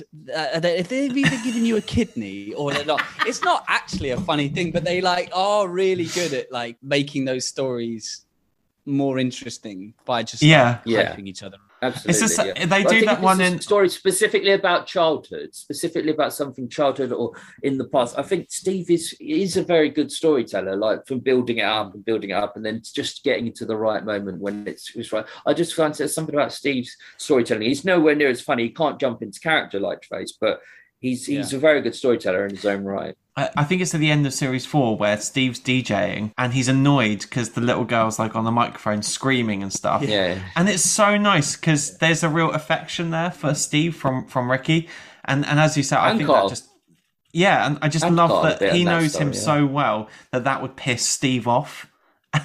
Steve's genuinely Yeah. I like that. yeah. You could see him just fuming, like really fuming, and like, like just. I, sure, I have one sure. question. Question. Right. The one question about this episode is there's that moment where he goes, the you know, after the they that their caller says about the homophobic hom- homophobic material, right? They say the presenters hmm. that complaint. I'm not even going to say what it is. You know. Oh yeah, that yes, complaint yes, on yes. who are you looking at? I don't. Yeah. know. What is that from? What is That's that? from who are uh, yeah, it's this girl. Who do you think big, you- who oh, you the look- big- who you looking at? Yeah, it's a girl Right. like she's like she has to say who you who do you think you're looking at in life. So yeah, so she's got a yeah big. Big I think it's that girl. Is it? It's when he says light bulb selector. It's the uh, one Right. with Oh, select- yeah, they, got a a- compl- they got a complaint, did they? She wrote an article Yeah, 'cause- down. I'll send it. I'll uh, send it to you after. She's got a bigger. She's got a bigger. She's I got a bigger that. head than you, or she's she's she's got a bigger Head-wise. head than you. Yeah. Certainly, or she she's bigger than you. She's a bigger person than you. Certainly, Oh, head wise. So they're all they're all having a go. They're all that is Right, too right. much. But it's funny that that got a complaint even back then. That's what I find weird because she Yeah, would have had to it- have no, listened. I think I someone know. Well, on it's her behalf. I think. those kind of complaints that came in like the you know i always think it's weird that they got a complaint about that cock material Oh yeah. because it's like So isn't even inoffensive. remotely yeah No. it's like the least offensive Yeah, thing if, yeah, even if you yeah. listen to the rest of that episode the least offensive thing they say Yeah. so it's mind-blowing to me that that got upheld by the commission and whatever and like For such a Yeah. small Well, I- station as well. okay, Come on. To, today, today, I think one of those complaints would have taken the show off air. That's the difference What? today. I'm not saying it should have, but a complaint like that, one of the complaints, you could could take the show off air. You know, whereas yeah they did get away with it back in the day, and I'm pleased they did because I, you know, Yeah. like the results. But it's, I it's think kind yeah, of it would have been it would have been interesting. It would have been interesting to like because they just play always with the line. I mean, it's what make it makes it so fascinating. They're always playing with the line of like it was. So I mean. I would listen to it. It's a Saturday afternoon. I was listening. Yeah, to it, yeah, I was like, yeah. it's like it's like they don't give a fuck. They're just like swear. And I mean, that's what made it as a teenager. That's what made it so Naughty. dangerous and cool to listen, funny and like yeah, you- Yeah, yeah, yeah. you're just aware that you weren't being like pandered to whereas the rest of the show you know you know even when when they kind of have other people kind of when karl's not there Mm. it's like Camfield or whatever like you are aware that, that there are other versions of this that would be very much more slick operations zoe Yeah. Ball doing her show or whatever yeah, it's yeah, like this is this was totally different yeah. everything else on radio at that time when I was listening to it, it was just sounded like so produced and like there was Oh, nothing God. where they were just riff, riffing Yeah. off something else. So What do you listen to now, Dan? Is there like do you still listen to a lot of radio now? And what kind of shows do you listen to? no, I don't. I don't really. I don't. I, I find it. I find I'm. I find things so unfunny that hmm. it's like if I find genuinely funny things like really hard to come by either Yeah. because people know they're funny or because i find i think that i've got probably i was spoiled by the office you know i was like if you can't make that i don't want to know Yeah. you know like yeah, yeah, yeah, it yeah. does it does fuck with my my head a bit about with especially like i don't really li- i never really listened to radio other than that show i, I wasn't like a big kind of radio hmm.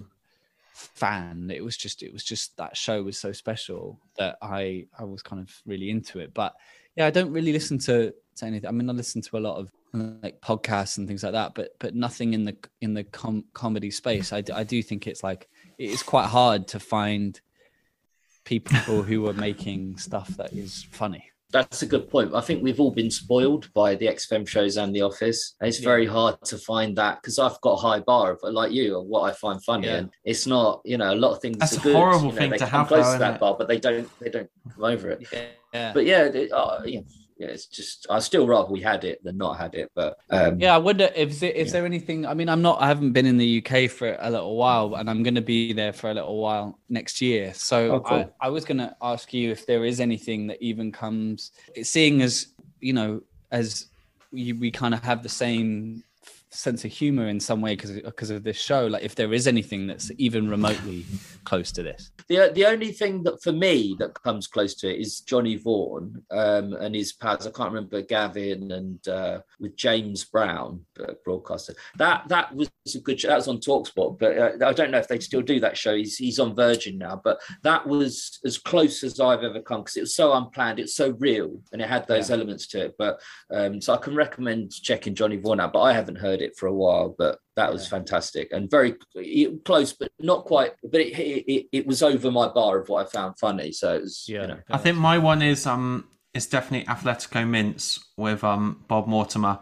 If you like shooting stars, and I'm a big '90s comedy fan anyway, so I and I like surreal and abstract weird shit. So that's I've been found caught, caught myself out like proper laughing out loud to some of those sketches, and just in terms of it's great for like character and sketch comedy, even like their banter and the stuff they the incidental chat between the the, the various features. But that's the only thing like audio wise that I mm. found just like amusing. Everything else that I listen to is kind of I don't know. This is quite a varied thing, but that that's Can't live so up to it, funny. Like it's just Yeah. it's great. He's just he's a natural born storyteller, and you're talking about you know Steve and Ricky. Like Bob's effortless when he tells a story. He's just um, but you've got to be you've got to be in the right frame of mind for that podcast. I find because it takes a little Yeah. bit of investment. Yeah, no, those. Yeah. Shall we? We should we should we should plug Daniel's because Daniel, you do a podcast, don't you? The Two Lads podcast. Yeah, Um, it's don't know not if you really funny. about it's not. It's no, not. it's It's not kind of emotional. it's more about kind of um you know i guess we talked about it a little bit before but like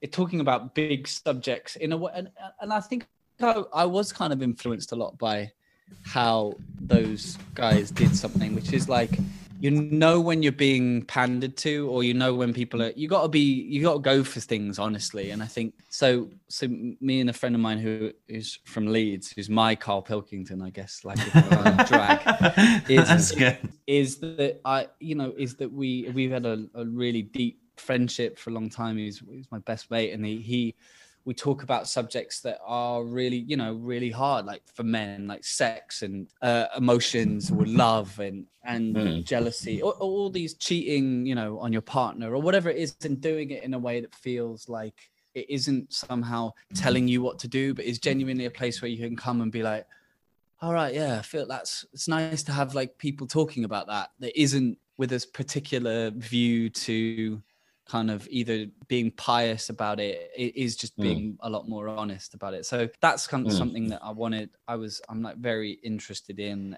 exploring especially seeing as you know with my own journey with depression and and Hmm. addiction and mental health problems and stuff and so that that was just Mm. something i was like look i know that men it for, for men to do this it's it's fucking hard and and also they need they require like some authenticity and also some vulnerability in order to to get to those topics so we Yeah. just talk about that and it's you know i guess it's it's just it's done in a way that's that's hopefully a little bit more accessible to people Mm. But it's interesting to talk about like mental health and like depression and those really difficult subject Do you think like the conversation has like opened out? I do and I, I don't. I think like you know it's very easy. I've seen like I'm big. I grew up in London. I'm a big uh, football fan. I've, I've been an Arsenal Yeah. fan my whole life, and and and, Oh. and I see a lot of the uh, I see a lot of the stuff around like you know mental health. You know, it's it's kind of mental health awareness stuff. Yes. And Yeah. kind of I'm like, well, right, yeah, okay. That's not really particularly helpful, you know. Like I don't I don't know if just aware I mean, may, you know, I guess awareness is the first step, but for me I was aware that I was mental. It, it, I, it wasn't that I I just I didn't have the next step, which was where do you go with that? You know, where it, Mm. and what does it actually look like to deal with that? So I think that's there's a next step here. Is it's good that it's kind of getting the recognition, but then there's also like as a man, I think there's some practical things that that are pretty hard nowadays. You Mm. know, Yeah. and you know some with some with good reason i think you know some with the our role in society is changing and and and some of that is rightly so but you, there is a trade-off for that and in, in that trade-off you you need spaces and and you need a place to kind of you know a little bit like karl you need to have a space to be a bit confused and Yeah. also be a bit naive and also and not and not feel like you have to now adhere to something that's totally new and have it all dialed straight away. You know that's that's i don't think that's kind of entirely helpful. So that's i think my my goal is to kind of help especially men in in, in that in that kind of environment and help with people feeling a little less um, alone i think in that respect um not Yeah. just oh yeah i've got a problem but like what do i do then where do i go and like how do i what's the next thing then you know Mm. and part of Mm. that is being taught being talked to with respect and with understanding for all of it you know or i- i- in all of the messiness and sometimes i think that's the that's the thing that i really i really have a problem with is you can't come at people and go oh that's crazy that you think that horrible Yeah. thing um you don't think that and you're like "Uh, okay well then what am i you know what you know and then and it kind of then Mm. you get you get a, a fracturing of society which has happened in america really quickly which is it comes to two camps and you don't you don't reach people by telling them that they're inherently wrong you you, you kind of you only alienate them and they kind of create their own thing so that that's kind of my take on it It's really really interesting actually. And it's only through podcasts like yours that it will change the conversation. Sort of, I guess that's Yeah. going to help towards think so. that. I think yeah. so. You got you kind of got to you got to start with just like showing people what it looks like. You know, like my I could wasn't a, I wasn't able to have a friendship like with all the depth and vulnerability if, if I hadn't had it modeled in some way and like gone through a process.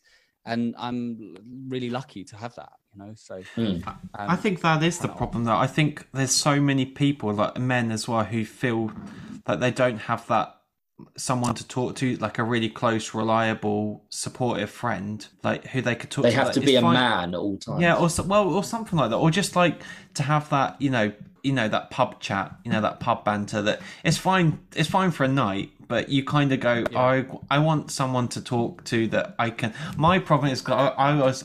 I'm a bit of an oversharer anyway, so I talk too much anyway. You are. So I was like, I was worried that I No, freak people out when I meet new people. I'm like, oh, this is too much information. I should probably shut the fuck up because I'm quite happy to talk about Right, it. So right. it's, but Yeah, but yeah. I, I know loads of people who go that they'll be either be freaked out by that, or other people go, thank God that if you see someone doing that, I think it, uh, you're allowed to then do it yourself because you go, okay, that's fine. People are not going to think I'm completely Yeah. mental. Like, but, right. We're both like that. We're lucky to have each other. It sounds like you and your friend, like, uh, Yeah. are lucky to have each other as well. I'd say, Miles For and I. sure. Same. it's i think it's like a, a, a really important thing is like you do need um someone that you can confide like talk to be messy have this, this Yeah. kind of a really in-depth relationship that is kind of is both mutually supportive and also like holds you is makes you accountable you know? It's not all about just like okay just tell me your problems. It's like you know let's let's let's sort this out you know? And like you can do this. And and that that's another aspect of it is that there is a lot of strength in being vulnerable and not being in, a, in the victimhood of of like oh this is bad you know this is bad or i've had things happen but how do you kind of feel supported enough to to basically change or do things that you you know you feel like are esteemable acts and all of those is that's kind of the podcast kind of talks about those topics and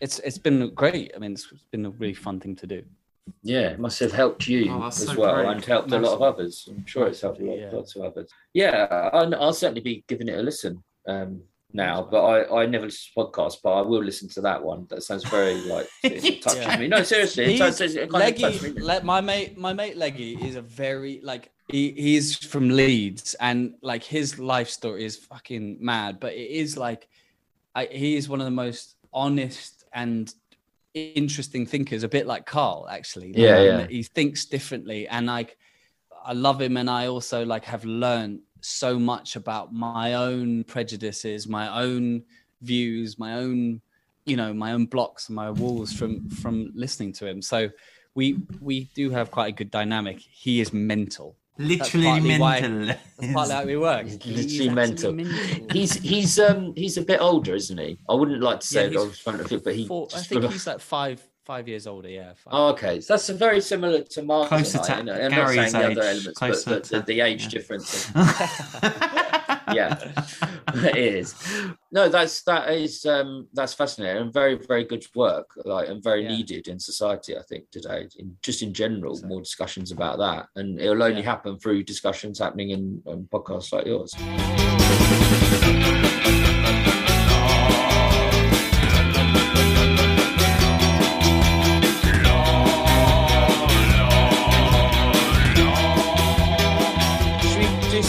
Quotes? So, Miles, do you want to? All right, here we go. All right, my first one. I suppose I like uh, Kes and the Elephant Man. Do you? yeah it's a good one Do you? one, Uh, my second one was do you? Go on, Dan. Dan, you go. that was that was that was yeah gonna be one of i, I just like the little pause the little Yeah. pause before Just that the you know. Do ya? But it's so funny that he goes, "Yeah, it was my favorite film for for The Godfather." No, it's better than that. Like Karl's just, Yeah. I didn't know that. I'm going to flatten your opinion completely. I'm going to go, it's better than that. Like, it's more in. No, no, no. I, did, I didn't realize that I answer. No, it is. The Yeah, is storyline's more realise, interesting.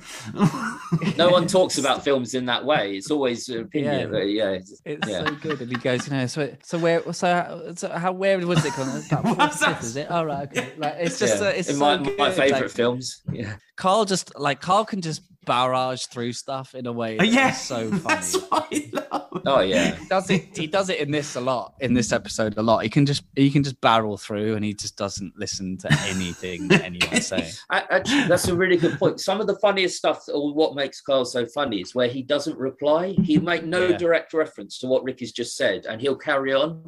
Sometimes he replies to Ricky, but sometimes he doesn't reply. He just carries on, and that's so important to the to the comedy, to the humor. I think so. Yeah. If he'd replied, it wouldn't have. It kind of breaks his rhythm, and it, he's very good at knowing when to just plow on with something and not to kind of give something because it's funnier that you've heard it. He knows the audience have heard Ricky say that, but he Yeah. has he's still playing on. He's not changing, you know, his Yeah, he's not gonna. He's not gonna. One of mine was, um, yeah, maybe go X directory. Yeah, I just I Yeah. think that is such a good like. Yeah. It's Yeah. so under the ra- under the radar. Yeah, maybe. Yeah, maybe go. Yeah, maybe go. X directory. It's it's the yeah yeah it's, it's yeah, it's, it's, it's the the, little tone. like the little tone and the thing. It's like because he's Karl's like talking during it. Yeah, you might. go It's just perfect. Like he's just he nailed it. um And he says he wants to be called. one- He, he always he always says that he wants to be called Brett Brett Pilkington. That's That one was of my favorite. That's one of my favorite parts of the um the podcasts is when they like wind him up. The wind they're like, "What do you? What is it that you would want, Karl? Like anything in the world?" And it just goes, "Thought my name was Brett." And it's Yeah, just yeah. like it's one of the best yeah, yeah, moments in the podcast. why, Uh, why just- Brett as well? So surprising. It's Yeah. such a weird thing that Karl has. I love Oh. my favorite pod artist because it's kind of just from I don't know what it reminded me is where he's talking about the jellyfish, and I think it's uh Ricky starts talking about like uh, ways of Karl can describe it. He's like, "Are you fucking or you're not you fucking eight legged, you fucking you fucking little boys of cunt, you fucking." And I don't like this in you, but he's like, "You fucking," and Steve goes, "Are you still talking to the octopus?" Because it's like, as in, are you talking to Karl? Like, like that's uh, it just reminded me of that. I, that. that's that's also one of my favorite parts is when uh, what, what would you do if it can he just goes "Oh, I'll just kick it and it I'll like just kick it. it kick it and it's just like kick it. Karl has a few of those where he just wants to like kick a kick a duck up the arse or Yeah, whatever. It's just yeah. he's got this like he's got this thing where he's just like "Ah, just kick Yeah. it and then I'll just just that it's just so instinctual reaction. Yeah. to. I love it. This is this is because of the way he says it as well. It's almost like you're talking about it again on air in a way. Yeah, In a way. In a way, like God, that is such an because it's true. It's ostracism, isn't it? yeah, that's That- it. Yeah, in a I'll way. that. He's got you forget that the Suzanne thing is like really like Oh, man. he really But that shows thought- that what a good relationship they've got, how solid they are, him and his girlfriend. That he can, he knows he can say that on air. And I don't know if I said that to my girlfriend. she'd- her. yeah. in trouble. I think I must be- saw. I think they've been going out for so long. I mean, it's Oh, I so love long. that. incredible relation. It's so Yeah. cool. Like they've been together for. I mean, he says it in the thing where he goes, "How long have you been together?" Years, and it's just Yeah. like, and now that is what like his whole life. That was years before. Yeah, it's like two. But I, it, I find it weird that like he's just someone that I wouldn't. You know, when you picture someone in a relationship, I don't know if you're the same as me, but I look at people and I go, "Can't imagine you in a relationship. Can't imagine you in a relationship. Can't imagine." And and I know what Karl's he's one going of to those say people. next. Can say me. I was, well, I could have said you. Yeah, I know he's going to say me. It's No, I true. gonna I, say- can't imagine me in a No, but I like. I, I always thought just Karl was just such a enigma, and it's just like weird that a he would be romantic or be in a position to ask someone out to then meet and be together with them for that many years, but then Yeah. people do surprise you. She's like grounds him. She got grounds him, doesn't she? Yeah, and she, he In a way. clearly loves her a lot. I mean, he just like he's very like Mm. they're very. I mean, uh, incredible relationship, really. I mean, it's I, I always like admired that about Ricky and his relationship as well. yeah, that, I like, agree. that again, that's like something that I kind of think of, uh, and like Jane and like the things that Jane's had to put up with. They've stayed together for that she- long. It's yeah. very impressive. It is impressive, actually, and I'm glad Steve's with someone now as well. Is he? Quite not. Yeah, Steve's got a not quite. Yeah, yeah. I saw a picture in the papers. Not that I read the papers, but online. Yeah, I saw, look a, up. I Steve saw a video. I saw a video of what people think is Suzanne Yeah, Oh. coming out of a car. That, that Yeah. video of him going into the car with, and I was like, yeah, she's like managed to keep pretty hidden for like twenty years. So I don't know how That's you do that. That that was so amusing when um there's that story with Ricky. Can, Karl's walking home and he's having to walk really fast because Ricky's following him, trying to find out where Yeah. where he lives. Oh, yeah. yeah, yeah. He just, can you imagine So like legging it down like Shaftesbury Avenue? Fucking Ricky Gervais Stress. chasing you. I know, Stress man. is crazy. Stress of like, I mean, I remember when because I because I went to one of the the first the reason that I my first introduction to Karl, like what Karl looked like, I went to the one of Ricky's stand ups, politics, and, and the the DVD they put Mm. on the seats. It was the Oh, DVD wow. that, that eventually became the thing, but it Oh, was just wow. basically like Karl sitting there, you know, getting Yeah, yeah, yeah. Yeah. battered. But it wasn't funny. It wasn't fun. I didn't find it fun. I was just like, what is On this? its own, on its own. weird yeah it was like i didn't know karl that well and like he talks about karl in in politics he has a little reference to him but it isn't f- funny unless you have got the reference of like what karl it like what karl's kind of No. whole thing is so when you just like that was my first introduction was like seeing this like bald lad just on a sofa chatting Yeah. about really random stuff just like what is this like You haven't bought into the world yet. You haven't. yeah, you're not in the world. into it. You don't in- know who Karl know that he, he he doesn't like. He looks like yeah, yeah. So I was like, what on earth is this? So, It's so strange, and then isn't in it? that you see him like taping taping like Karl up with you know tape and stuff like that. And I, I don't know if it made it to the DVD extra, but it was like, and you're like, oh, that poor bastard. You know, like he's just had to endure Ricky. But yeah, it worked. What Ricky did there, it worked with you because it's exactly what he wanted at those days was for you to go back and I guess discover the podcast and discover into the world. So maybe It's it weird, did work it for did some work. people. It did, yeah. Yeah. I mean, it just it was. It's a bold move. Again, like he knew the value of Karl, you know, even then, which is, I, I guess, yeah. I think still, I think you got. I've got to give him credit for that because you wouldn't, you like any en- radio engineer, you wouldn't go right. This guy's No. an absolute gem. I need to No. like, get this person. I need to like It- put them on my DVD Yeah, yeah. seat of everybody that comes in here. Like that is that's such a bold move.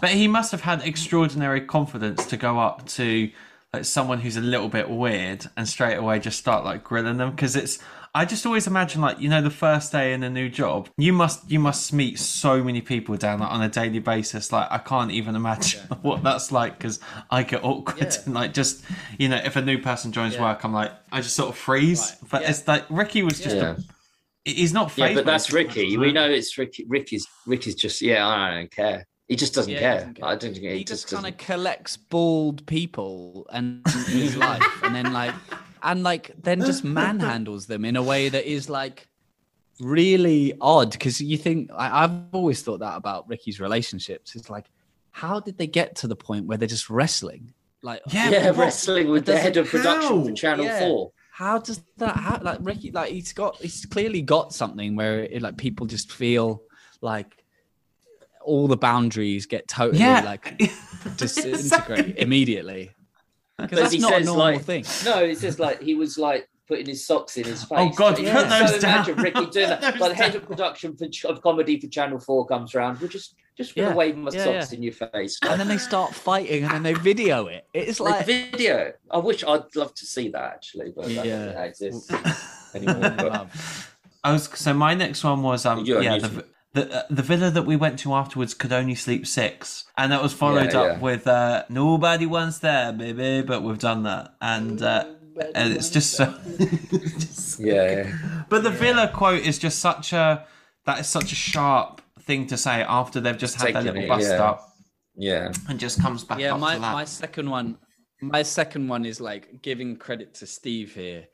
Is like Steve comes up with some good one-liners, and I think one of them is like, He does. "We'll have to wear that waiter outfit again." You know, Yeah. I very good. That was gonna be one of that's a mine. genius- Yep, yep. That's a Yeah. genius little because it's like you know it is. He's so sharp and he's so funny um when he wants to be in in and cutting and that was just like one of those moments where it's like to come up with that immediately was fucking. That's Oh, genius. it's especially so about sharp. yourself to cut yourself in half. He cut himself Yeah. in half, you know. Yeah, actually, Daniel, you've said you've got another. Did you just? Oh, did you just do the one, or were you talking about Mars one? So I'm going mad. I think here. I think Cut you're this up. out. You just Cut just It's say yours, Gary. Okay. what? He's getting Okay. stressed out. Um, yeah, but is that? Oh no, no, no. Yeah, but is that saying the people behind the rocket or, or him just because Yeah. he just sat there? Yeah, yeah, yeah.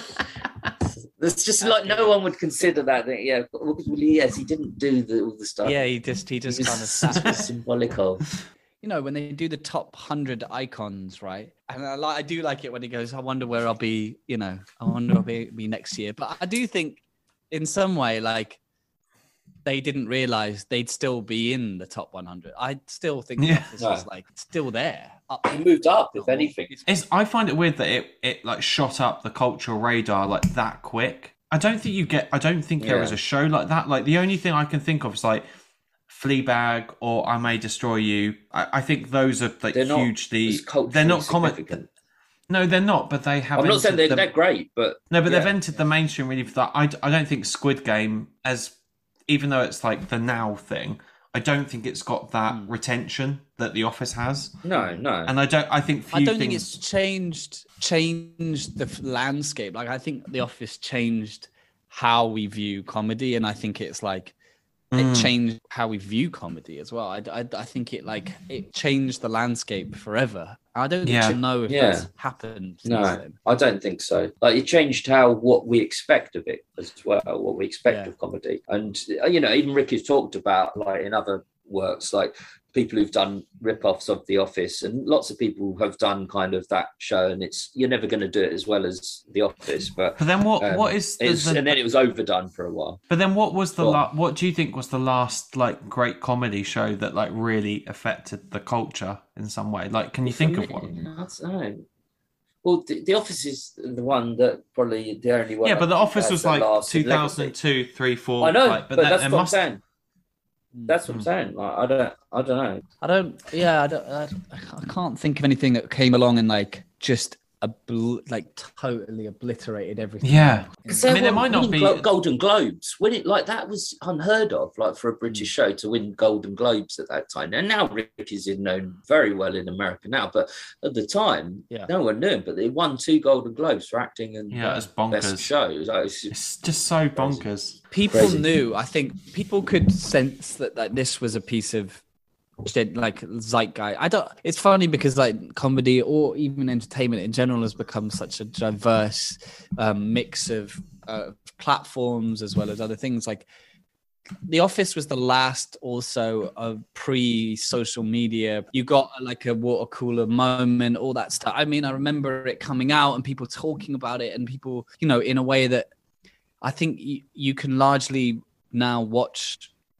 things, you know, and and and there aren't so many. I mean, Squid Game is an example of like millions of people watching the same thing, but I think it was pre social media, pre your own mm. interests being served, and and that's why that's why it was it was so culturally significant. I wonder if it came out now whether it would Yeah, find its would be little so niche. It wouldn't change the world in the way it did. I think it would do very well, but I don't think it would become as culturally significant. I totally Yeah. think you're right. Also, the other thing is like um, people watching stuff at the same time, like whilst Mm. it's on, like rather than at different Yeah. times. Everyone watches Squid Games, but all at different times. That's quite significant. Have you What, watched The it yet? no, Squid No, I'm Game. going to try. I'm going to try it out. Oh, Squid say. Game, Squid Game. I thought you said right. Um, Squid. Ga- No, I haven't watched Squid Games. No, but I know it. I know of it because I see it on Twitter. I don't understand. No, no, I, I and I will I will say like the, the other thing is like Ricky's animals was another one of those things that I actually think is animals. Animals. um he I think he I think he smashed that absolutely smashed because it it like launched him in a, in his own individual thing as well and it and Yeah. it came out just after the office. It was just like there was a moment where it, it just he went hyper into hyper fucking sphere and it was because Yeah, it's crazy. I think he I think he I think that he really animals was a totally different way of doing stand up. Um, yeah, the uh, Noah in- stuff is very good. Yeah. to- like, yeah, the- and like the- exactly the the oh the snake who fucked it all all you know, and I think Yeah, that yeah. that was that to me. I'd never seen it, and I uh, I found the whole Adam and Eve story, his reenactment of like, you know, that's not me. That's not me wanking off a bloke, but that's me just. Gonna Yeah, yeah, That comes from the show as well. That's from Yeah, this exactly. show, actually. Exactly. And he goes, This goes, episode. goes, goes, and, he, and he- but I just love that he, you know, Ricky gets this amazing thing of just uh, reenacting the elephant, and he, go, he kind of goes, gets to the elephant, he goes, well, "What are you doing?" And the elephant's just like that, and it was like, I remember being like, "That is Yeah. fucking brilliant," and I, and I hadn't laughed that much. So there was like, there was like a one-two punch with Ricky in that kind of early two thousands that where he, it just like he he demonstrated that like he he was doing something entirely different and that was um that was why i think it, it just went into the stratosphere at that point So that was Daniel Sharman. Yeah. Oh, lovely guy. Amazing. I really, really enjoyed that conversation. That was just such a. It was just such a varied, different thing Yeah, to what we it- normally when- do yeah, to view review a show with with a third party and with someone that's clearly got such an extensive knowledge of the shows, passionate as I He s- definitely as- did. as He I wasn't. You could tell someone who fakes it, like who says, "Oh yeah, I'm interested in the show," and then they know about horses in the house. They might know that, but they don't know anything, the intricacies of the stuff. But he know Yeah. he knew so much. He knew everything. Um, yeah, that was Daniel Sharman. Hope you enjoyed the episode, and uh, we'll just sign off here, shall we? I mean, Well, I was gonna say, I was gonna say, I was just gonna wrap up and say, what what are you doing for the rest of the weekend, mate? Um, bit of work, bit of work, bit of bit of t- writing about gypsies again. And what will you be doing? Actually, I know. I'll tell you what you'll be doing. Martin's it's like nothing the changes. theatre and then the cinema. That's correct. Theatre- yeah, what? I'm gonna go and watch Simon Amstell Theatre now. cinema. And then I'm going to go and watch The French Dispatch, uh, the new Wes Anderson film tomorrow, which I'm sure, Gary, you've probably got your tickets am I. already, haven't you? oh, we're probably going I've, been, together. I've seen it. I've seen it. I was doing a review. You went, gonna you went to the premiere, didn't you? Oh, anyway, yeah, um, cheer- always invite me. cheers everyone for Cheers, listening. cheers, cheers, Cheers, cheers for your company, and thank you, uh, Daniel Sharman. Thank again, you, you are more than welcome to come on whenever you like, and um, pleasure to have you on. So, enjoy your weekend, listeners, and we'll see you soon.